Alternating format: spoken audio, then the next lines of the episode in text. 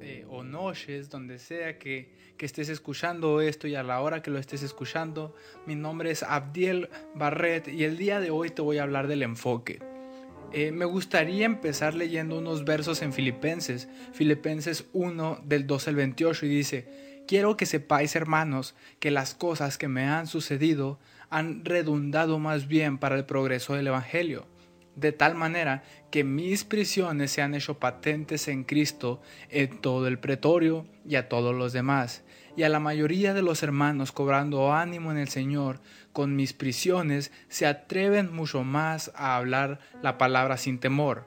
Algunos a la verdad predican a Cristo por envidia y contienda, pero otros de buena voluntad. Los unos anuncian a Cristo por contención, no sinceramente, pensando añadir aflicción a mis prisiones, pero los otros por amor, sabiendo que estoy puesto para la defensa del Evangelio. Que pues, que no obstante, de todas maneras, o por pretexto o por verdad, Cristo es anunciado, y en esto me gozo y me gozaré aún. Eh, una de las características que podemos ver siempre en la vida de Pablo y en base a estos pasajes es que Pablo era un hombre que estaba muy enfocado en cumplir la misión que Cristo le había dado. Pablo tuvo un encuentro con Jesús que transformó su vida y desde ese momento hasta el último suspiro de Pablo, su enfoque fue predicar a Jesús. Y ahora en estos textos que leemos encontramos a Pablo en la cárcel. Pablo, con, Pablo en estos eh, pasajes está con cadenas, con angustias, con dolor, pero el enfoque de su vida es demostrado porque aún en la cárcel y bajo estas circunstancias, su misión, su enfoque sigue siendo el mismo, que Cristo sea glorificado, que Cristo sea predicado. Y sabes, el peligro de vivir una vida desenfocada es que cuando te desenfocas, tu visión se pone borrosa y no, y no llegas al destino. Entonces pueden pasar 20, 30, 40 años donde caminamos en un desierto como los israelitas.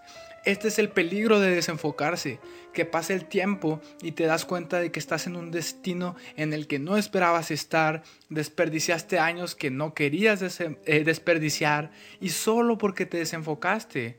Y, y, le echamos la culpa a todo el mundo porque no llegamos al destino que Dios tiene para nosotros.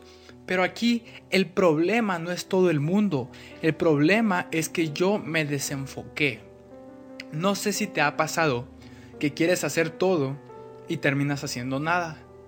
El problema es que como jóvenes desperdiciamos mucho tiempo y aunque a veces pensemos que el mejor recurso que podemos tener es dinero, el mejor recurso que tenemos es tiempo.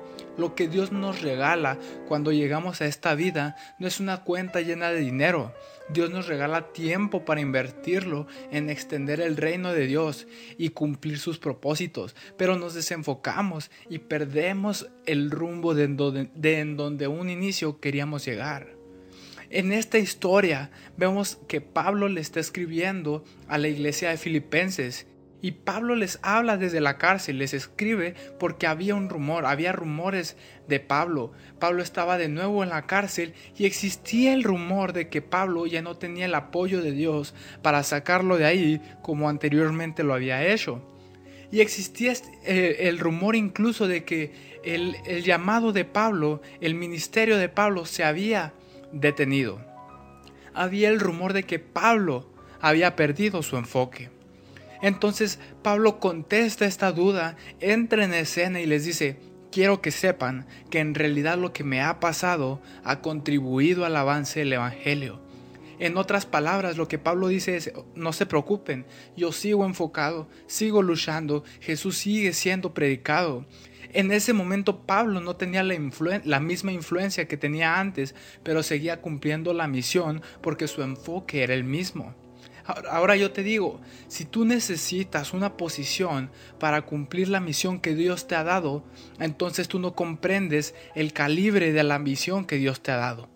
Si esperas un lugar para empezar a cumplir tu misión, Dios buscará a alguien que sí esté enfocado y que aún en sufrimiento y en dolor su enfoque siempre sea el mismo. Y sabes, Dios dejará siempre que ocurran situaciones de dolor en nuestra vida Y Satanás busca con ese sufrimiento desenfocarnos de la misión que tenemos. El propósito de cualquier clase de crisis en tu vida es desenfocarte de tu misión. Y dentro de esta crisis debes saber que puedes cometer errores, pero debes saber que Dios puede usar los errores de tu pasado para construir un mejor futuro. Pero lo que pasa aquí es que si no estamos firmes, si no estamos enfocados, estas crisis, por más pequeñas que sean, en vez de provocar un mejor futuro, pueden hacer que perdamos el rumbo. Yo me atrevo a pensar que hay tantas personas que Dios llamó a hacer cosas muy grandes y muchos no lo han cumplido porque no se enfocan. No es falta de gracia de Dios sobre tu vida. No es que ese no sea tu llamado, es que quizás estás desenfocado. Y sucede que vienen tormentas. Pablo está en la cárcel. Y si somos honestos en la posición de Pablo, le diríamos, tienes derecho a quejarte. Estás en una cárcel, no estás cómodo. Tienes derecho a enfocarte en lo negativo. Pero Pablo en el verso 18, 14 eh, perdón, dice, gracias a mis cadenas. Ahora más que nunca, la mayoría de los hermanos confiados en el Señor, se han atrevido sin temor a anunciar la palabra de Dios. Pablo dice, gracias a mi sufrimiento, gracias a mi dolor, Cristo sigue siendo predicado, la obra se continúa haciendo. Pablo no se enfoca en sus cadenas, Pablo se enfoca en lo que sus cadenas produjeron. Tú te puedes enfocar en tus problemas o en lo bueno que ellos producen. Y Pablo está enfocado en lo correcto. Él dice, el Evangelio sigue siendo anunciado, Dios sigue siendo glorificado. Es cierto, no estoy cómodo, no estoy libre, pero si yo me enfoco en lo negativo, me voy a deprimir. Y sabes que yo decido enfocarme en el hecho de que aún en mis cadenas, Cristo será glorificado. Yo te digo eh, esto de una manera muy honesta. La vida es más disfrutable cuando me enfoco en las cosas que valen la pena. Pablo no se enfoca en lo malo. Él, lo que dice es, gracias a estas cadenas, gracias a este dolor. Si Pablo se hubiera puesto negativo y se hubiera deprimido, eh, no hubiera escrito Filipenses, ni Colosenses, ni Efesios. Imagínate, no tendríamos Filipenses 4:13, no tendríamos muchos pasajes que nos edifican y nos levantan si este hombre se hubiera deprimido.